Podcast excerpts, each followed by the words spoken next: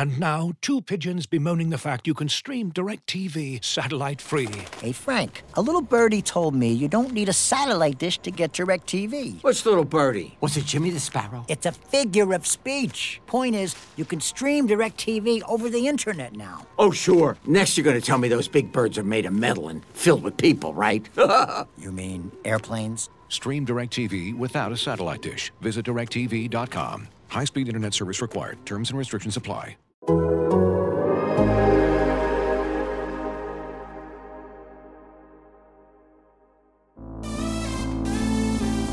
guys, I'm here to tell you about the Athletic's special three part narrative series, The Making of Messi.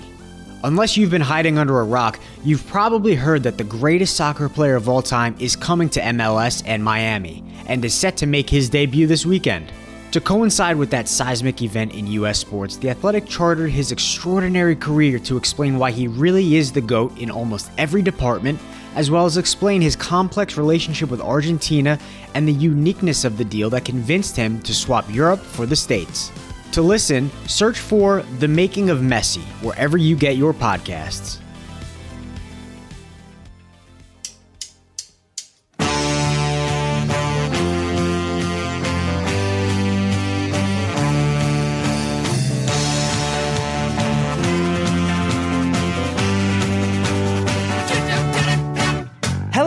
Everybody, and welcome to the Total Soccer Show. We are recording this episode just before midnight on Friday evening, which is why I went for a loud but quiet hello and welcome so that I didn't wake up my toddler. But it's difficult, Joe, because it was an exciting evening of the Soccers as the U.S. women's national team kicked off their 2023 World Cup campaign with a 3 0 win over Vietnam. Joe Lowery, you watched it. We talked about it once already on the BR app. We're going to do it again, but a little bit longer this time.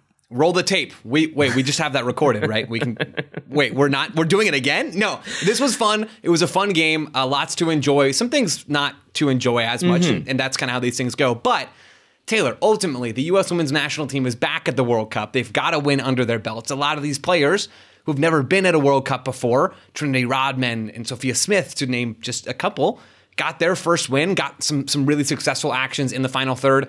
In general, like positive, good stuff.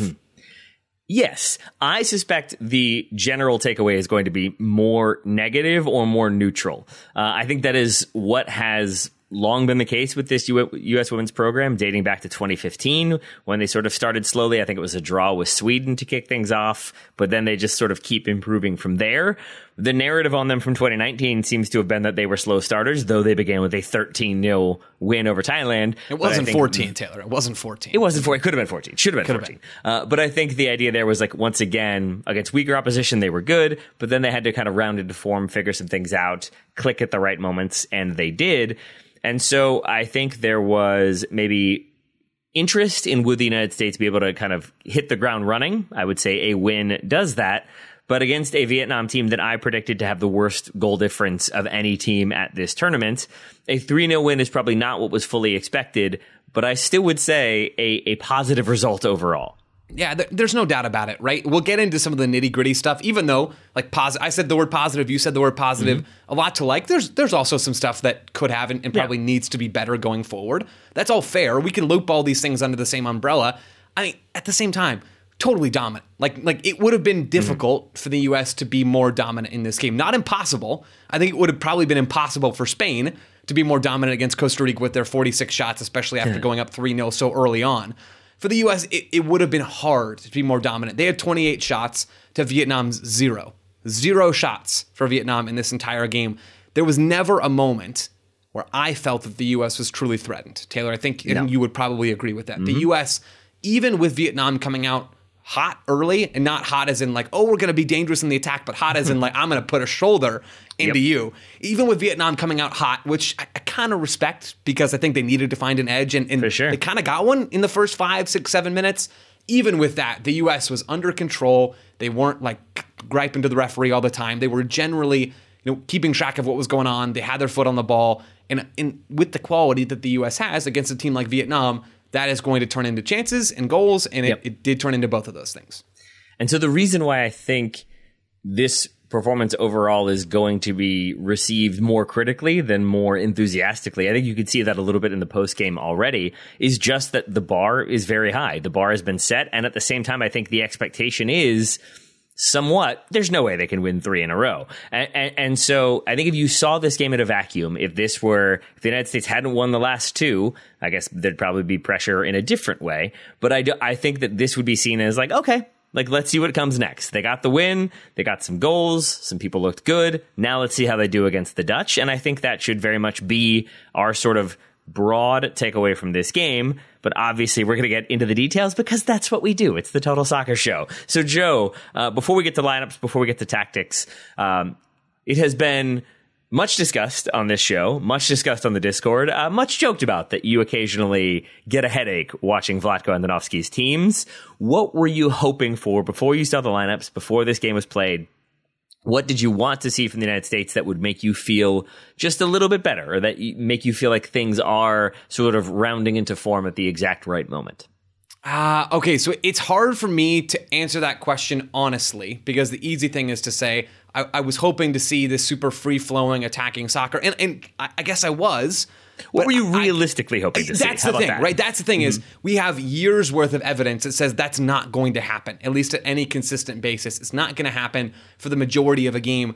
What I was hoping to see, realistically, is that we would we would get glimpses, right? Mm-hmm. That is, I think, kind of where the ceiling is for this U.S. team tactically, talent wise. The ceiling is through the roof in terms of how they play and how they try to turn possession into chances. The at least as a team, the ceiling is, is much, much lower because they, they've never shown an ability to do anything otherwise. So I wanted to see glimpses and I wanted to see Vlatko make some some specific bold moves with his lineups. And in some ways, we got both of those things. Maybe not quite as many glimpses as I would have liked, although one came good, very much so for the first goal, which we'll get to in detail later on. That was, for me, the best moment of this game by a wide margin. So there were some, some good moments on that front. I like that. And there were some bold decisions made by Vlatko Andonovski with his lineup that I did not expect. And, and I won't go through the whole thing, but seeing Savannah DeMelo with Rose Lavelle, we knew that Rose Lavelle was going to be limited. And Andonovski said it leading into this game. Talked about how her role would expand across the tournament as it goes on. That could even look like a start against the Dutch next week. We'll see what that looks like. But the fact that DeMello, who has been the best central midfielder in the NWSL, and I'm not sure how close it's been for the last 18 months, the last 12 months, certainly this season, the fact that we saw her finally leapfrog Ashley Sanchez and Kristie Mewis in that midfield depth chart, I think was excellent. And Andonovski talked about how earlier, before this game against uh, against Vietnam, the U.S. had played a closed door friendly against the Philippines while they were off on the other side of the world. And apparently, DeMelo did very well in that game. And I guess that was the thing that sort of propelled her higher up the depth chart. She's still going to be behind Rose Lavelle, right? But DeMelo brings quality. She brings chance creation. She brings uh, comfort on the ball and an ability to turn that in, into something in the final third. That Sanchez, who I think has maybe like one assist in the last 800 or so minutes that she's played for the national team, about uh, about 18 appearances, I think that's been. Like Sanchez hasn't been doing that, and that's just not Mewis's game. I loved that we finally saw Vlatko come around on DeMelo for this game in particular. Uh, I love that uh, Savannah DeMelo um, by your words, best center midfielder in the NWSL, and it's not close. And yet, at the same time, let's go ahead and start Rose Lavelle whenever she's true. okay, true. to go. That, you're making some good points. No. You're making some good and, points. And, and, and I know you wouldn't disagree with that. I just think it, it's it's fascinating that she has been so good, will be, I think, so good, uh, DeMelo for this U.S. team, and yet at the same time, when you see Rose Lavelle come in, she's just such a difference maker. She can do so many different things on the ball, off the ball, uh, taking the ball herself and trying to create something, but then setting up teammates as well. Uh, with the maybe slight caveat that it is in the 63rd minute she comes on. It's against a Vietnam team that I thought were going to concede four or five in the second half because they did so much running. They played so physically. They were, uh, they exerted themselves so much and you could start to see it uh, at the end of the first half and even fairly early into the second half that you would see maybe a poke tackle that would send the ball out of bounds and the player would fall over and just take maybe an extra five seconds to get back up. I think the fatigue was there. And I think bringing in a, a fresh and ready to go Rose Lavelle is probably not a thing a defender is going to love. Speaking of defenders that we love, let's talk Julie Ertz, question Ooh. mark. Uh, did not see her uh, starting this game at center back, thought she would start the game. Uh, so to see her back there, I said this on the BR stream, I assumed that whoever did the lineup got that just completely wrong. And they did get some things wrong because I think they had Crystal Dunn as a central midfielder. I believe they had Sophia Smith as the number six. That did get changed around pretty quickly. But Julie Ertz stayed as a right center back, and that is where she played. Joe, I did not see that coming. I'm guessing you did not either. What did you make of Julie Ertz, the center back once again? Uh, I'll- get to what I made in a second. First, first the context because you got there. It, it was a surprise, right? I think coming into this tournament, Vlatko Andonovski with Becky Sauerbrunn injured, Tierna Davidson not selected. He's kind of been outside the U.S. pool for the most part, outside of a, a, one recent cap or a couple of recent caps. She wasn't chosen for this tournament, so Vlatko brought two center backs, two true center backs. Alana Cook plays in the NWSL, and Naomi Girma, who also plays in the NWSL. Both of those players were expected to start next to each other at this competition. The other two players that we thought would play this spot at some point, or could at some point during this tournament, were Julie Ertz and Emily Sonnett. And Julie Ertz, the thought was, okay, if somebody gets hurt, she'll play that spot. By all accounts, Alana Cook is fine. She just wasn't picked for this game. I don't know if there's something going on there that we don't know. Obviously, I, I wouldn't. I wouldn't know if that was the case. But Julie Ertz gets the start. I thought she was I thought she was fine. Like she didn't have anything to do with the best part of her game, right? She didn't have any defending to do, which is what Julia is really there to do, right? Vietnam, we mentioned it already. Zero shots. They weren't threatening. The US was in total control the entire match. Ertz therefore had very, very little to do on the defensive end of things. In possession, yeah, she has that that long ball that Sophia Smith does something with that maybe other players wouldn't have done something with. I don't think that's like a, a, real bright spot for Ertz. I thought her distribution in general was fairly mixed. Lots of, of kind of passes that didn't have the right weight on it or, or were just sailing right out of bounds. Set pieces, though, I thought were a, a positive area for Ertz. She is very, very dangerous in those kinds of moments. Tall, physical, good athlete. She and, and Lindsey Horan both are excellent targets inside the box. And I thought, even though the U.S. didn't score from one of those moments, I thought in general that was a positive for this team. But yeah, I thought it was a weird choice, Taylor. I really did. Unless, Yeah. unless you're if you're Vlatko Andonovski and you think that Ertz and Girma is your go-to pairing, then it makes I don't sense. think that's it. But if you don't think that, then I don't get it. I, I have I have a couple thoughts. First off, I will say I thought her distribution was uh, maybe a little bit better than you Okay, did. fair. Uh, looking at the numbers, uh, she's 66 of 79, so 84% overall passing. In terms of long passes, she's or accurate long balls, she was 9 for 11, so 82%. Um, and where I specifically saw that, I think you're right. Some of the kind of long diagonals weren't weighted, and even some of the crosses she did go for. I think she was 0 for 3 on accurate crosses. I think they that those were either underhit or overhit or had too much air on them. But what I did see was her sort of hitting very good balls from like the center of the field, maybe obviously over to the right, but then sort of spreading it wide into the channel for Trinity Rodman. So it was to Rodman's right. If she was running forward, she'd have the defender on her left, Rodman, and the ball would be in there so that she could kind of take it in stride and carry it forward. And I thought that was not a remarkable pass from Julie Ertz, but it's the type of pass that you have to hit with regularity, and she went nine for eleven. So there you go.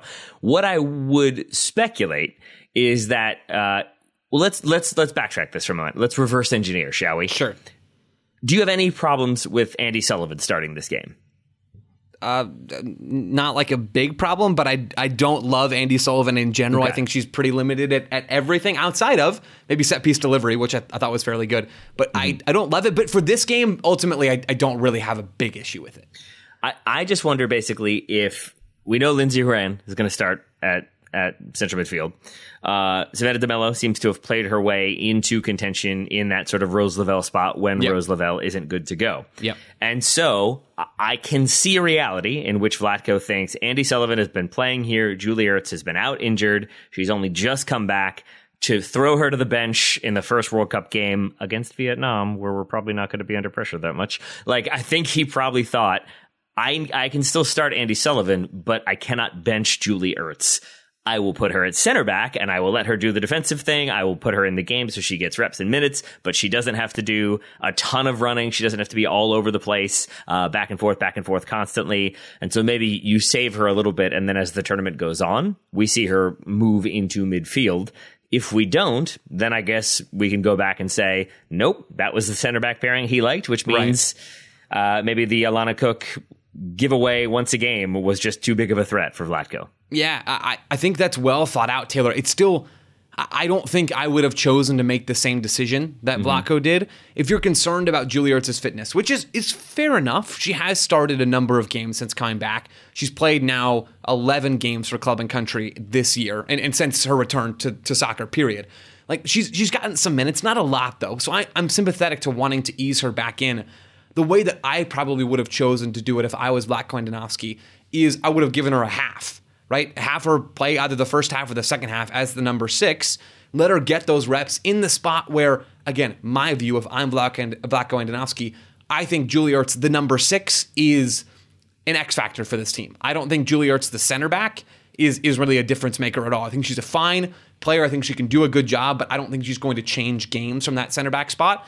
Just like I don't think Andi Sullivan is going to change games from the number six spot, or at least not in a positive way. So I would have preferred Ertz get the reps. Sullivan's minutes drop a little bit, and you keep Cook and Girma. Even though I don't love Naomi, I don't love. I love Naomi Girma. Let me back up. I don't love Alana Cook. Excuse me. Yep. I'm repenting right now, everybody. It's not true.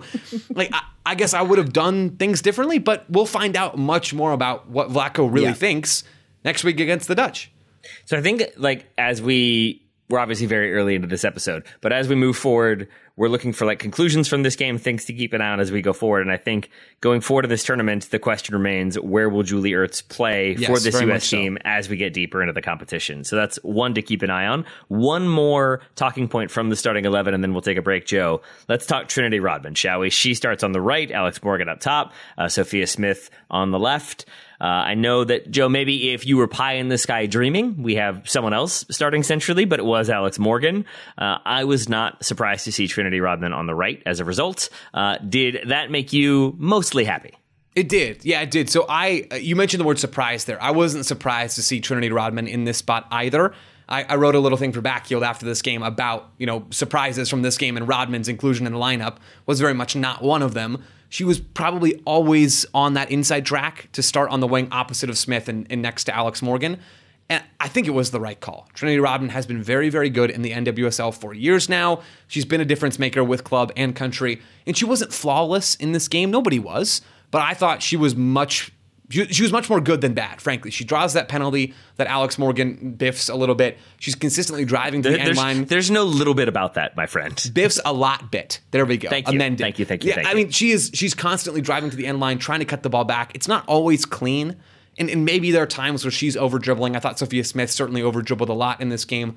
Hard to get super mad about that when you score two goals and have an assist. But for Rodman, I liked what she brought. She's direct, she's athletic. She has a little bit more creativity and, and sauce to her game than I think any of the other U.S. wide attackers. Maybe Thompson's in that bucket. I'm not sure yet.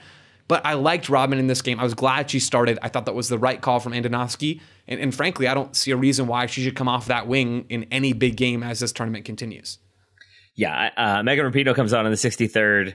Uh, I would say did not bring her shooting boots. Maybe left those on the plane. Maybe she goes back, she gets them off the plane, she puts them on, and then she's better in the next game. Uh, but with that combined with, I thought Rodman did uh, cause enough concern for the Vietnam defense. Did try to do some things individually, but I think also played as part of that system. Sophia Smith obviously did the same. So I'm good with the two of them.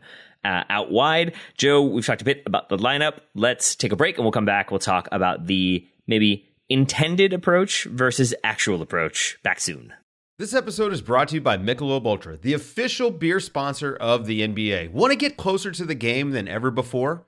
Michelob Ultra Courtside is giving fans the chance to win exclusive NBA prizes and experiences like official gear, courtside seats to an NBA game, and more.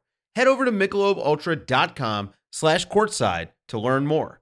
Looking for an assist with your credit card but can't get a hold of anyone? Luckily, with 24 7 US based live customer service from Discover, everyone has the option to talk to a real person anytime, day or night. Yep, you heard that right. You can talk to a real human in customer service at any time. Sounds like a real game changer if you ask us. Make the right call and get the service you deserve with Discover. Limitations apply. See terms at discover.com/slash credit card. Welcome back to the Total Soccer Show. We've gone through the lineups, we've gone through the initial impressions. Joe, I want to try something a little bit different here. Uh, you have some editorial experience under your belt with Backheeled and other uh, publications as well. Uh, so I'm going to give you my sort of summary of things as I understand them, and then I welcome you to fine tune or just rip them apart entirely. Ooh, Uh, ooh, we're but- playing Google Doc live on air. I like this. I like this a lot. we are. Um, so starting with the fact that you, I think, have long been concerned, and many other people, but giving you the credit here from Me a only. TSS I don't know what you're gonna say, only you me only. have been have been concerned about the U.S. Women's National Team reliance on the individual and reliance on the individual ability to be the difference maker when maybe the team play isn't what it needs to be. I think what I wanted to see was more team play against a team that I expected to work very hard, Vietnam, work very hard, do some defensive pressing, but then also sit off and bunker and make it really difficult. Uh, I did not expect uh, Tom, the goalkeeper, to be off her line quite so readily, and that was pretty fascinating to watch every single time. But I felt like this was a game in which the United States could stick with the system or stick with trying to play and establish patterns and establish rotations and, and sort of pull defenders out and see what they could create. Or it could be a game where they slid into, I'm going to take five people on and try to beat them and make something happen individually.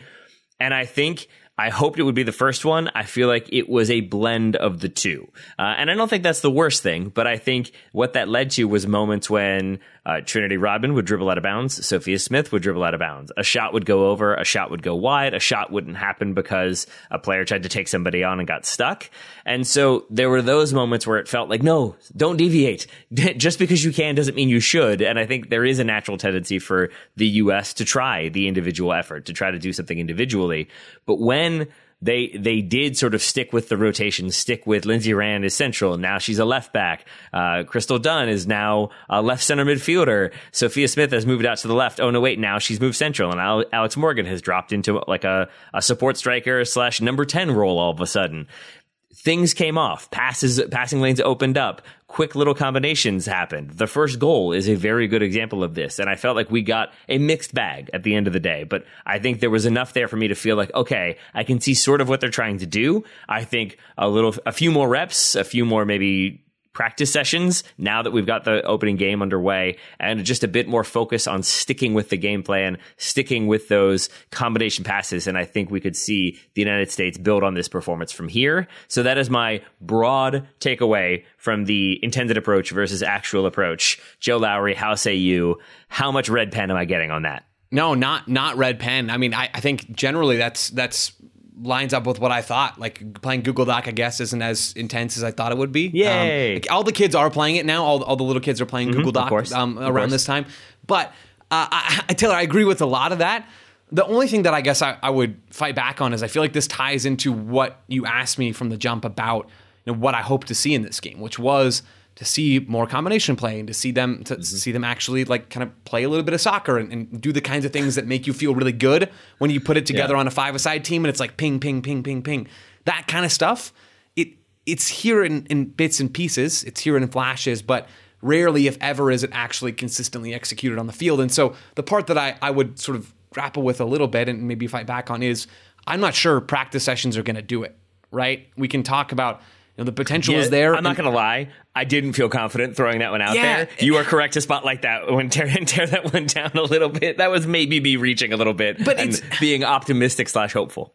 it's and I don't know that's always a bad I don't know that that's always a bad thing to be. It is it is always possible. Like again, the talent of this team is so high that it is not out of the realm of possibility that they do figure some of these things out on the fly. I just don't think we have any evidence to think that that change is going to come from Vlatko at this point. The U.S. with their personnel and with the evidence we have on them will always thrive much more in an open game than they will in a congested one. And Vietnam did their best to make this into a fairly congested game, although with how Yes, they they defended, did. with how they defended Yeah. in some of the minutia there, there were openings for the U.S. and they did take advantage of some of those. But in general, regardless of, of what's going to happen in the next game or whether they can improve in, in this particular area, yeah, I think the U.S. always come out with the idea of wanting to have the ball, wanting to be creative, wanting to play as a unit. Rarely, if ever, do we actually see that for the majority of 90 minutes. I feel like I, I took like five shots in there, and Joe waited for the one that was like the most just like fully rejectable and went for that block. And uh, yes, Joe, you are correct to point out that maybe training isn't going to be the difference maker for this team. What then could be do you feel like is it sticking with just like basically i talked about this on the live stream like does vlatko need to be pep a little bit does he need to to have words with players who are trying to do too much on their own or does he risk sort of removing sort of what makes some of these individuals the special talents they are if you're asking them not to do the individual thing, not to try to take people on, not try to, to try to create chaos, but to instead play within a system. Like, what's the balance, do you think, for this team and for Vlatko? Or what's the balance Yeah, you would like to see? I don't think I'll be honest. In in this, I don't want to turn this into a Vlatko like like dump on Vlatko session. And I'll try not to because I'm I know I'm in control of whether that happens or not. But I I genuinely do not believe there is anything that Vlatko Andonovski is capable of doing that will change how this U.S. team plays in a hmm. dramatic way, other than like overhauling the lineup or or like changing a pressing shape or something along those lines. I, we just have no I said the word evidence like a thousand times and I'm sorry for that on this show. We just have no evidence whatsoever that he is capable of instilling any sort of game plan with any group of players at the national level, right? In the Olympics, right? Ahead of the Olympics, different roster. I think there's only 10 players that are carried over from that that uh, that, that squad that went to Tokyo. It was bad soccer, like really bad soccer, and it came back to bite the U.S. They didn't have the attacking verve, the the, the quality as a unit to go and, and break through the other top teams in the world. They didn't even really get to some of those teams, to be honest. Now we're at the World Cup and, and things are good. Again, like I started on a positive note, there are lots of positive things to take away. But the reality is, like, Vlatko has just never shown that he can instill a productive attacking philosophy into a team. So yeah, if he could transform into Pep, maybe that's the thing. But I don't even think like adopting any Pepisms or or like really trying to put his fingers in the pot a little bit deeper. I don't think any of that's going to help. Maybe I, I'm just a, a pessimist about this No, all right. particular element.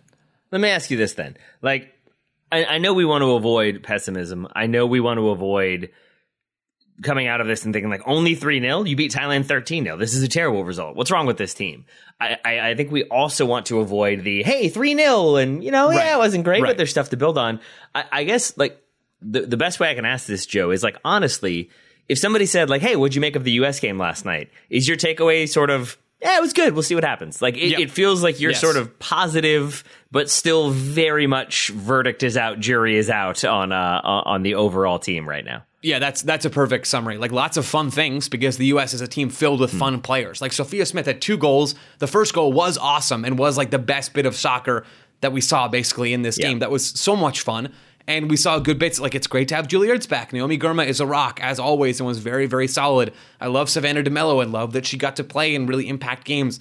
Lots of individual fun things, but like that's just we already knew that basically about this US team. We didn't really learn a whole lot more about these individual players, and I'm not sure other than Vlatko's lineup choices that we really learned a whole lot more about this team either. This was always likely to be a win. It was a win. The US was in control. They were dominant enough. Like they got the job done. When we really start to learn, both because Vlatko threw some curveballs with his squad and because of the actual quality of the opponent, will be next week against the Netherlands. I think that is that is very very clear right now. That's fair, and I think that is accurate. I will say this: I look at those first 15 minutes, which feature a lot of fouls from Vietnam and then a goal, as being very, very positive for my sort of hopes for this team because if you expected Vietnam to come out and be sort of cautious, be sort of overwhelmed, it's their first ever World Cup.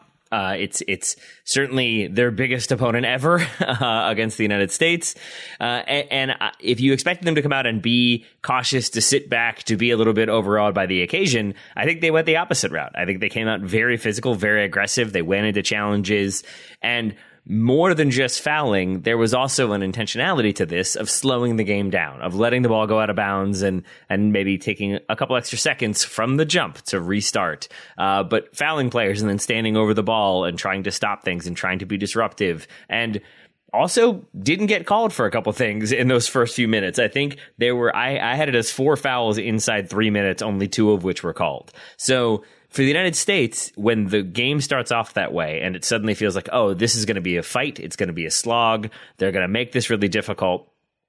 I think we've seen U.S. teams in the past too readily revert to long ball individual effort and rely on superior individual ability.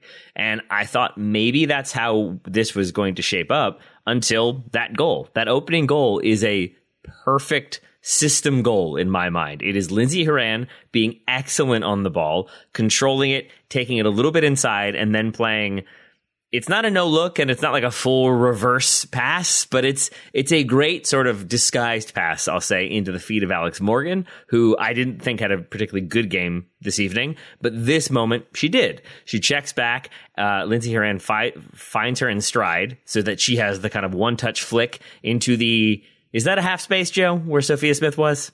Ah, uh, I'll be honest. I don't totally remember where Sophia Smith was in that moment. Uh, if it's like the I'm outer corridor sure. of the box, yeah, Yeah. I think that would that would count Okay. as the half space. There we go. Cool. I'm using it correctly. Hooray. job. But but that and and that to me is what they were trying to do. That Lindsey Horan would move into that sort of again, I guess half space a little bit deeper, sort of fullback region. Crystal Dunn would either move central herself or she would press high or step higher, and that would allow uh, Sophia Smith in this case to move more in towards the middle, and then Alex Morgan drops in, and you've rotated around Vietnam, I think we're trying to track individuals. So Alex Morgan has a defender on her back. Uh, the back line kind of steps with that defender, and she's able to play that ball in. Sophia Smith has has moved into the right space and then makes that run, and it's a great finish from her. And so, to me, in this moment, the United States responded to that individual play, that physical play from Vietnam, with a team goal, with a good passing goal. It's not you know a 26 pass move or anything like that, but it doesn't need to be when it ends up at the back of the net via quick combination play. That made me feel more optimistic about this team than I've been in Yes. a good long while. Yeah, these are these are the kinds of moments that make you think like, wow, you know, this this is something special, right? Beyond the moments where Sophia Smith goes and, and beats four players and does something amazing, or Trinity Rodman does it on the other side. Like these are the moments that make you think, okay, when those players meet a really good fullback and a really good center back coming over to help, like this team actually might have something more to give when they recycle possession in those moments.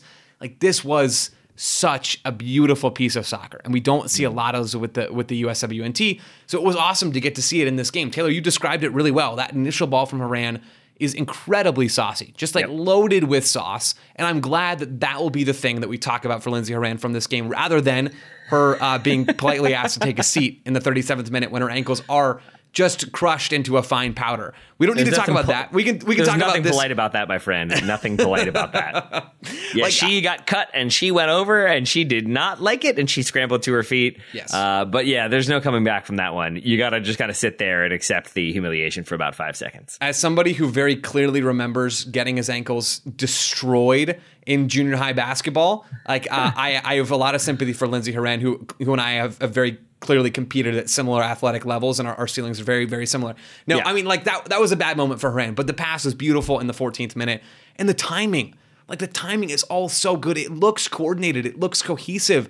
Morgan, who has, has really struggled in a lot of recent games, has struggled a lot in the NWSL. Like her goal scoring numbers are, are have cratered from last year Yeah. to this year with the San Diego Wave. She she was awesome in this moment, timing a run, a little bit of a, a movement off the back line, having still players behind her, flicking it back for Sophia Smith, who times her run in the left side of the box very very well. Also, it is just uh, I have down in my notes like a description of the play and then just like dash awesome goal, and I have nothing else written. It is an awesome goal. We don't see this stuff enough. I hope desperately that we do see more of it. Again, I'm not optimistic necessarily about that being the case, but anytime mm-hmm.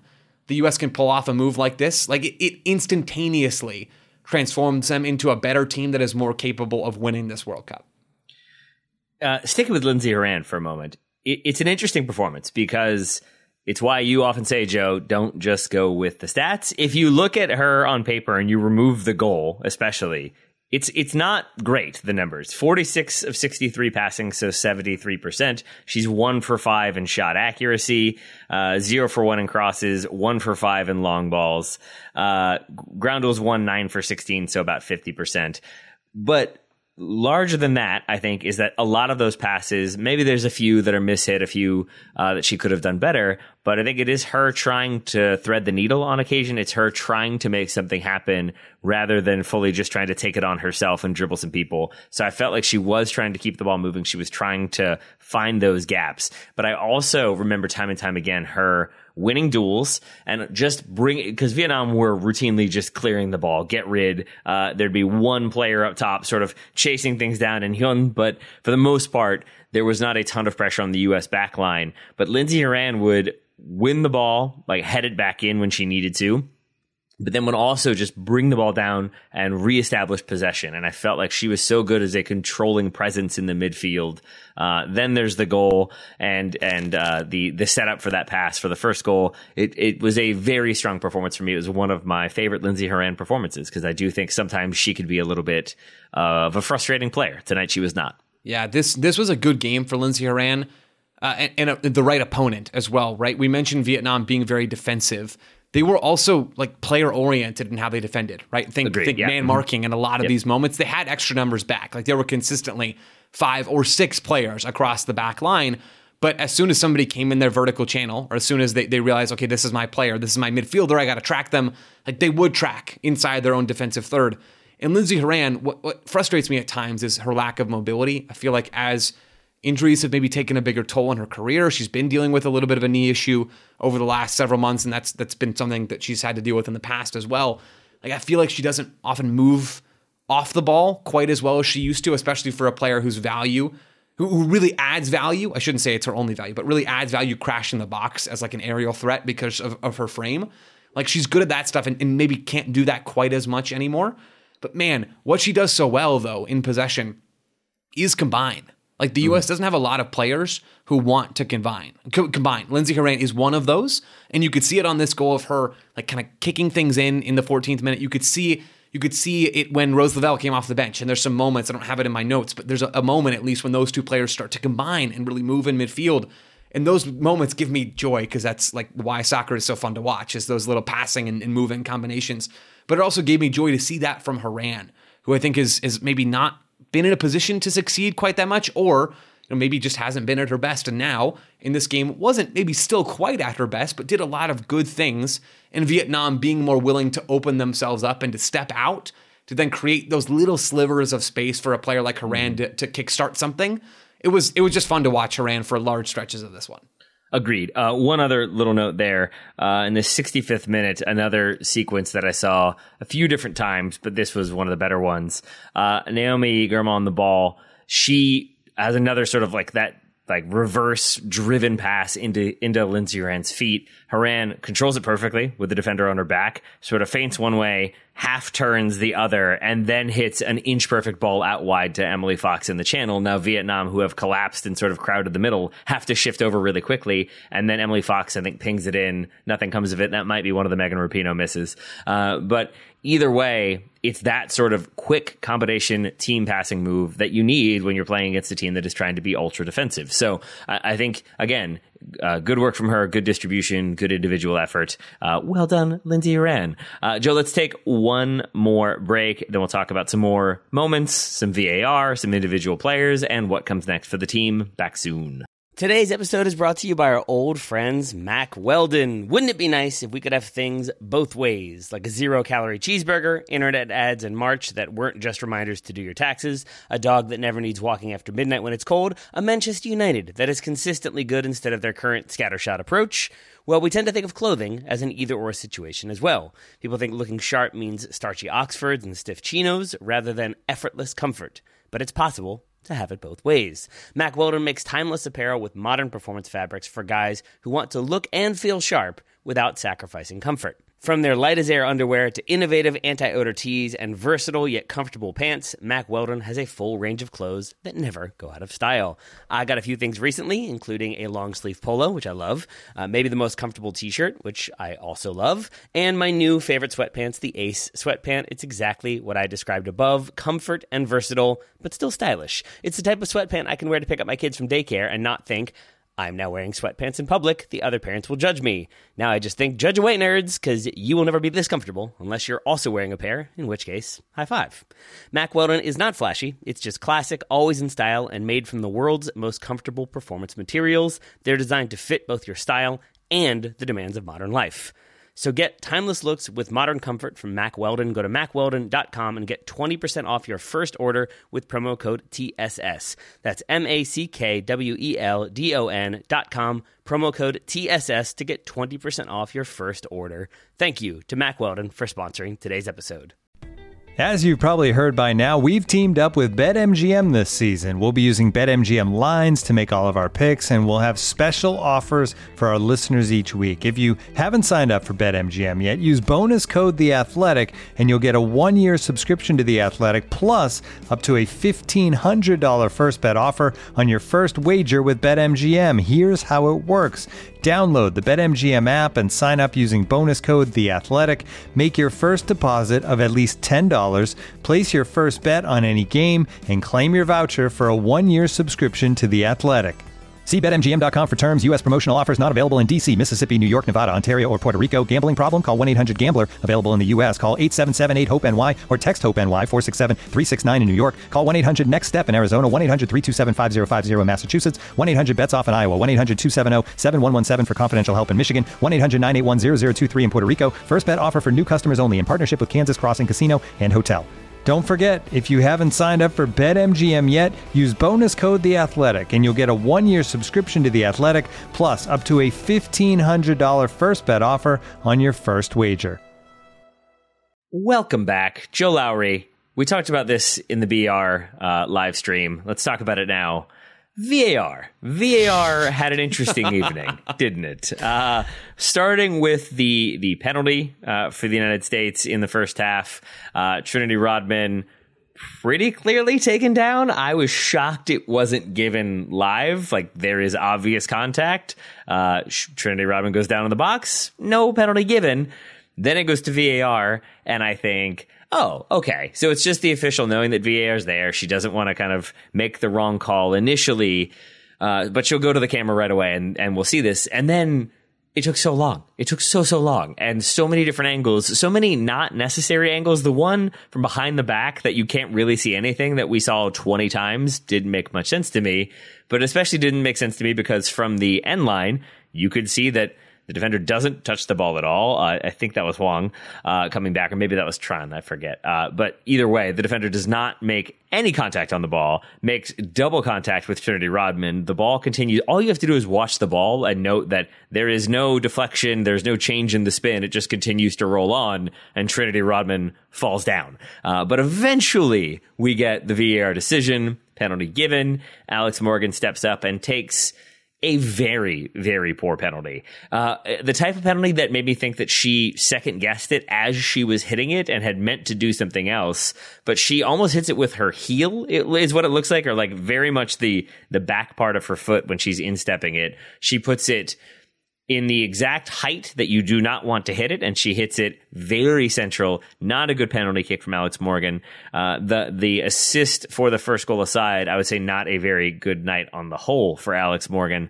Uh, but an, an iffy performance from VAR as well, because then we also have the the second goal that goes to VAR. It takes a long time. We don't get a ton of transparency until the until the second half when we learn that Alex Morgan was indeed onside. So the goal definitely should have stood. But uh, for a moment, it felt like VAR was just uh, running in slow motion for good chunks of this game. Yeah, it, it kind of felt like this was the first half, especially that would never end. I think we got nine yeah. minutes of stoppage time in the second half as well. I kind of forgot about that at the at the the last World Cup, and now it's it's just good to see. Me it feels too. it feels like I'm back yeah. in Brooklyn that we're getting these you know 20 minutes of stoppage time per game. It's what this one needed. Certainly, we needed more of, of Vietnam not taking of course, shots. Of course. Uh, it took way too long, right? Genuinely, all these these both of those decisions took far far too long to actually come down the pipeline. And one thing, one thing that I am still sort of confused about for this new change of having the the official go look at the monitor, they're they're talking with VAR, they're getting all this stuff figured out.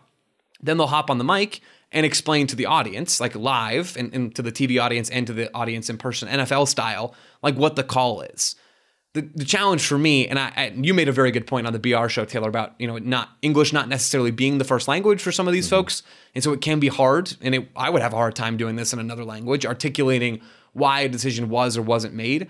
But I do not see any point to them just going out and announcing the call, which is yeah. what everybody would have figured out. Like even if they hadn't talked, I mean, I guess it adds a tiny bit more clarity.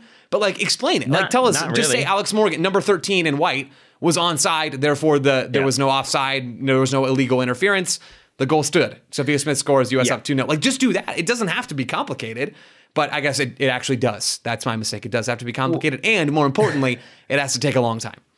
Well, so like a couple of things there. It, it really doesn't add anything what what they're doing now, the system as it is, because the only difference is just that it's verbalizing Right. the hand signal. Exactly. Because saying after VAR decision or VAR review, decision is penalty. It just feels like all you're doing is like setting up drama more than anything. They seem to do that like the decision is goal. Like there's always this weird pause, but all, like when the referee just does draws the the rectangle and then points at the spot, like you know that a penalty has been given. So saying a penalty has been given doesn't really add a ton of clarity. And and I think Joe, your example there of Alex Morgan is is an excellent one. That if there were a uh, the attacker, not like number 13, or you can go Alex Morgan, whatever you want to do, uh, was judged to have been onside uh, by like this defender kept her on. Therefore, the goal uh, is valid, or explaining that it was initially given as offside. Number 13 was judged to be onside. Therefore, the goal is valid. We get that. But instead, I came away in the first half thinking, oh, she looks pretty clearly offside. So maybe it's that because she doesn't win the header, the goalkeeper comes and punches it clear. So maybe she wasn't materially involved. Are we still doing materially involved? I'm not sure. And and it, it ends up sort of more confusing until we eventually get the graphic that shows that she was onside. So I'm sure it's a thing that we'll see evolve and be fine tuned, but I'm not loving it aside from the drama of it's a goal and then Sophia Smith Yeah. gets to celebrate. Yeah, it's it's what I'll say is I don't think it's worse like that. I, ultimately, I don't think it's a bad change, and probably that little bit of clarity because I, I think folks are in that stadium and they're either celebrating a goal or they don't really realize what's going on. Ultimately, VAR gives them like eight minutes to figure out That's a good what's point, going man. on. That's a like, good point. I don't see any downside to what they're doing, but in general, it's not making any real positive change. So maybe this is me backtracking like ever so slightly on what Well, I said before. But there's room to do better. That's all I'm saying. There's room I think actually you've just made the good, but I, I think probably obvious point that I should have thought of, which is that maybe it's not for us. Maybe it is that in the stadium, I can imagine a scenario in which the official goes to. I mean, we kind of saw it at the uh, at All Star that the for two different VAR decisions at the All Star game. Gotta get it right. because Gotta get it Why right. not? But like you don't. They're not showing it on the on the big screen. It just says like VAR check. You see the official go over, look at the tiny screen, and then turn and point. And if you are in a raucous stadium, which we were not, but if you were, um, or a loud stadium where there are ton, tons of distractions, just hearing a whistle blow and then a point and the crowd sort of cheers one way or the other might not be enough. And so maybe if you're in the stadium, having a person say out loud as the decision is being made, VAR review, it is a goal. It is a penalty. Maybe that just helps you in the stadium have just that little extra clarity as opposed to what I think has happened previously, which is official points, penalty is given, and then maybe 10 seconds later, the stadium announcer says, penalty given. And maybe that's just what they're trying to avoid. So maybe I should just give a little bit of credit for it happening in the stadium, but I still think for us at home, it doesn't add a ton. Then again, I'm not sure the rules experts do either, because Dr. Joe was really talking out of both sides of his mouth on the uh, the Trinity Rodman penalty. Uh, we talked about this on the stream. I just enjoyed that he was like, "Well, you know, we have to see if there's contact. It seems like she also maybe got the ball a little bit, so it might be, but you understand why it wouldn't be, but you understand why it would be." And JP Dellacamera and Aly Wagner were both like, "Okay, thanks." To me, it's a penalty. Yep, to me, it's a penalty. like they were, they were pretty clear. So, uh, VAR aside, Joe, what else shall we talk about uh, before we we call this one reviewed? Uh, we we talked about Lindsey Horan getting a goal. We talked about the uh, Sophia Smith second goal. So two goals and an assist for her. Not a bad way to start her World Cup. Uh, what other individuals did you find impressive or not impressive? Yeah, I want to stick with the wing for just a second and do one more beat on Smith, and then I want to go to Megan Rapinoe also after that. Sophia Smith, again, I- will not be complaining in any macro way about a performance that involves two goals and an assist. Like Sophia Smith was involved in every feel goal. Like, I feel like there's a butt coming. There, here, there very much is a butt coming. Like goals are the most important thing you can do in soccer. Scoring goals is great, and if Sophia Smith continues to score two goals and grab an assist in every game from now until the end of time, I will be thrilled, and I will shut my trap about anything that went wrong in her game. What I will say though is this. I see. I didn't say but. I said what I will say though. That's clever play on my part. I feel like the the the pause can be filled with a how, however, but whatever It you want to go with. It Joe. can it can be filled with a however or a um in so as. It can be filled with anything, just In not a so but in this case. Uh, It I don't know. I don't know where I pulled that. It is getting close to one o'clock in the morning.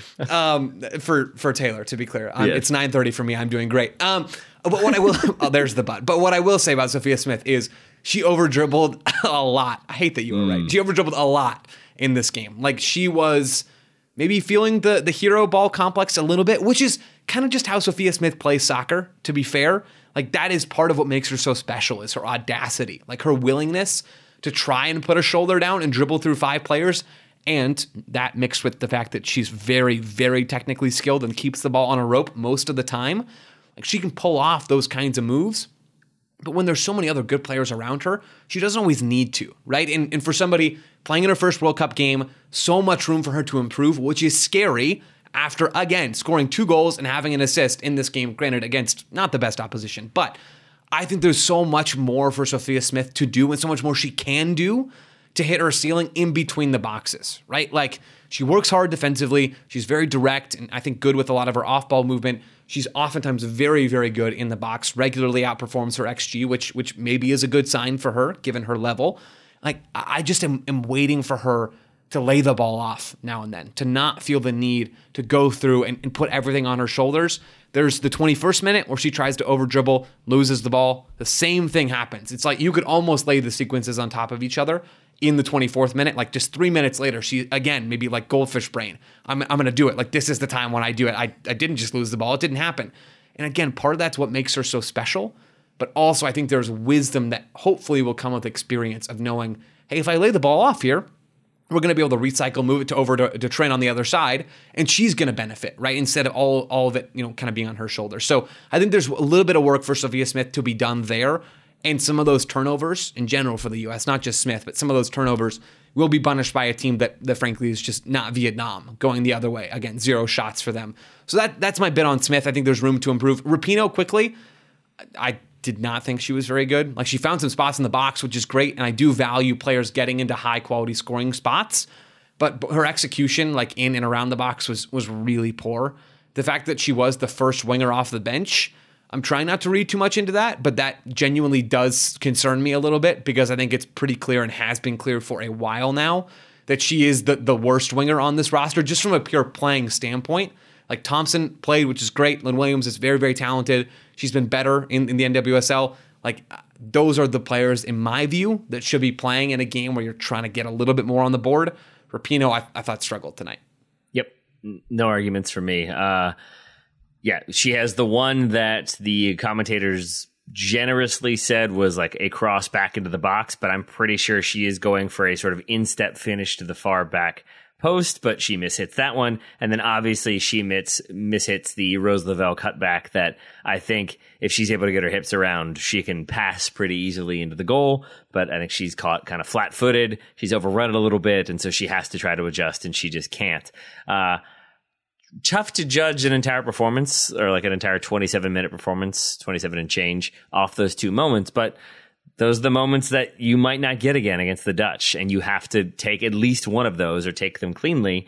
Uh, and I think with the other talents that the United States has, I won't mind if there's a little more experimentation there. I will mind if we see, I don't know, Sophia Smith and Megan Rapinoe in the next game, because I think Trinity Rodman did enough for me and was a, a, a strong enough player, drawing the penalty, taking uh, the ball to opposition players, but then also I felt like at times doing what you wished Sophia Smith had done and just recycling, turning back and saying, you know what, never mind. This is not this is not the moment. I'm going to cut it back. I'm going to try to find it, maybe that's cutting it all the way back to um, to Emily Fox. Maybe it's cutting it back to a central midfielder. But then other times I would see her dribble like towards goal, cut it back, and then turn and go back towards the end line and get a cross in. And there's an unpredictability there in the variety of the approach that I think uh, made me excited for Trinity Rodman and made me want to see more of her. So yeah, Rodman, Sophia Smith, Joe, they're pretty good. You heard it here first. Yeah, this first, definitely 1st No one else has said it before. Um, Not this never. is we're breaking ground. Yes. Hey, we did it. Uh, any other individuals you want to talk about? We haven't talked a ton about pretty much anyone in the defense or Yep. Alyssa Naeher, but there wasn't a ton to talk about. I thought Emily Fox, especially in the second half, gets more involved in the attack, uh, carries the ball forward, passes the ball forward, gets some shooting opportunities. I really liked what I saw from her. Uh, there's the strange moment in the first half where the ball is cleared and she has to chase it down and then kind of keeps carrying it back towards her goal and I thought was going to try to ping it all the way back to Alyssa Naeher. Instead, does a little step overturn uh, and draws what should have been a U.S. throw, but instead it was given to Vietnam because reasons. Uh, but I, I, enjoyed what I saw from uh, Emily Fox on both sides of the ball, albeit against a Vietnam team that weren't really mustering much in the way of the attack.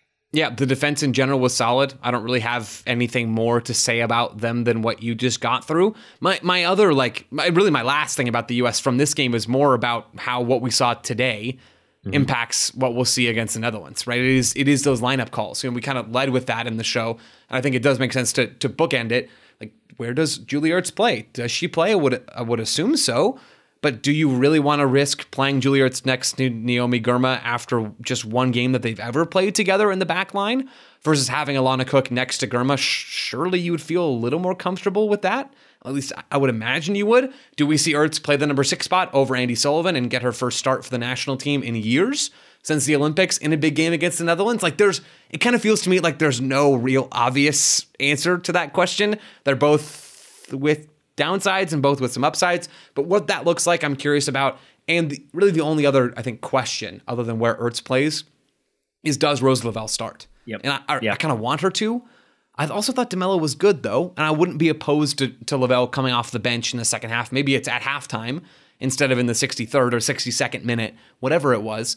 You know, maybe that's something that Vlatko is is staying up pretty late thinking about over the next couple of nights ahead of that game against the Netherlands. But those two decisions, when that lineup drops, just like when it dropped today, and we were kind of scrambling, thinking what's going on here. I think those two things will be the first things that I'm looking for when that comes out on Wednesday. I won't be surprised if it's the same lineup. Uh, I, I, think because if you are managing Rose Lavelle's minutes, there's an argument of, well, pausing that point. I think there's an argument of Rose Lavelle can be such a difference maker, is so talented that starting her against the most difficult team in this group uh, is is a no brainer. At the same time, if you are managing her minutes, uh, I can see an argument for letting uh, DeMelo go again and, and sort of sticking with the same starting 11 and letting it be more of a, a, double pivot, or even what I saw a lot of times was that midfield three just being very tight in, in almost a V shape, but then very central and just trying to clog the middle. And I could see Vlatko going for the exact same team, going for a little bit of an improvement in certain areas, and then having Rose Lavelle come in and be an impact player. Uh, and maybe I don't know, Joe. Who, who else would you like to see as an impact player against the Dutch? If it's if it's nil nil, or if the U.S. is chasing, who are the players that if they're coming on to the 60th minute, you feel better about? Like I, I yeah. don't know if I want Megan Rapinoe coming on right, if the right. United States is chasing. I would go with Lynn Williams into that mm-hmm. front line and move Sophia Smith to the number nine. Like as much as it, it does frustrate me a bit that Alex Morgan just continues to be the legacy option at that number nine, even though her performances maybe don't justify it. The the beauty of of Vlatko continuing to have her as the nine is that like things can change very, very quickly if it's not going well. Like Morgan, I want to be clear, still has a lot to add. Her movement is sharp. I think her ability to find space in the box is very good. Even though she wasn't perfect tonight, I still like a lot of what she brings. But if it's not going well, you slide Sophia Smith centrally and you put on Lynn Williams, a player that I think is better suited to impact games in a positive way than Megan Rapinoe at this point. Not that Rapinoe doesn't have things to add too, but I would go with Williams. Then you have this sort of all action, dynamic, aggressive front three. It's the same one that ended that game against Wales and, and had real success. I would love to see DeMelo come off the bench if things aren't going well, or Lavelle, whoever's not starting, and then Lynn Williams, or even Alyssa Thompson. Like there's so many of those options and we didn't see them all tonight, which is is even maybe a, a bit scary for the Netherlands. How controversial of a decision do you think it would be if he sat Alex Morgan? Not from a your perspective, your feelings right, on Alex right. Morgan's standpoint, Joe, but more of a feels like an instant uh, point to criticize him with if things go poorly. It, it does, and, and that's why it's it's going to be a risky move. I recognize that I'm in the minority here, certainly among like folks that talk not, about or cover not this, on this show. Not on this show. That's good. I mean, we are kind of in the same boat. There were some text exchange yeah. about this, by the way, for mm-hmm. for listeners. Um, like I, the I words Vlatko, over and rated combined together may have been texted. Yes. Yeah, I didn't understand what rated over meant, but Taylor just continued to go with it after after a while. Uh, like I, I think Vlatko will face genuine criticism if he doesn't start Alex Morgan in, and the U.S. struggle. Versus if he does start Morgan and they struggle, that's not going to be something that really any of the folks that are down, in my impression at least, that many of the folks down in Australia and New Zealand will be complaining about, right? I don't think they're going to be writing about it. I don't think that's going to be something that, that Vlatko is dealing with backlash over. So the safe bet is obviously continuing to start Alex Morgan because that's what everybody expects. And, and basically, nobody seems to have a problem with that.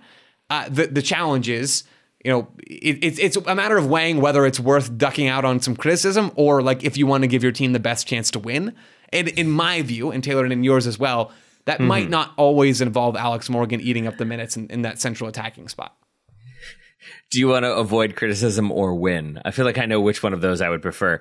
Joe, final question for you. You talked earlier, I'm probably unfairly paraphrasing, but basically saying like there's not a ton Vlatko uh, can do like uh, should, is it fair to say like to change your opinion of him? Yeah i mean it, other than us like other than me just straight up being wrong and the us mm-hmm. playing this awesome soccer that isn't just relying on sophia smith beating four dudes and, and mm-hmm. going to do something awesome. Like if that happens my opinion will change and i'll shut up forever. It's just i don't think that's going to happen. Does sitting alex morgan change your opinion? It helps. Yeah it helps move the needle. I, I still think there are bigger problems than mm-hmm. just about who's playing the nine spot but getting a little extra talent on the field for a team that is exceedingly talent driven, yeah, I'm I'm into that idea. We shall see what happens Wednesday at 9 p.m. versus the Netherlands. We'll be back to talk about that one. We will talk about many other games in between that game and this. But for now, Joe Lowery, thank you so much for staying up late uh, to finish the game uh, because added time, injury time, whatever. Uh, but then also to do the BR stream with me. That was very fun. And to do this review as well. Also quite fun. Yeah, all good stuff. I love talking about this team. They are a lot of fun. A lot of these players are awesome. I am stoked for that game against the Netherlands next week. You're going down the Dutch. I hope you're ready for it. Listeners, Ooh, thanks so much for it. listening. We'll talk to you again very soon.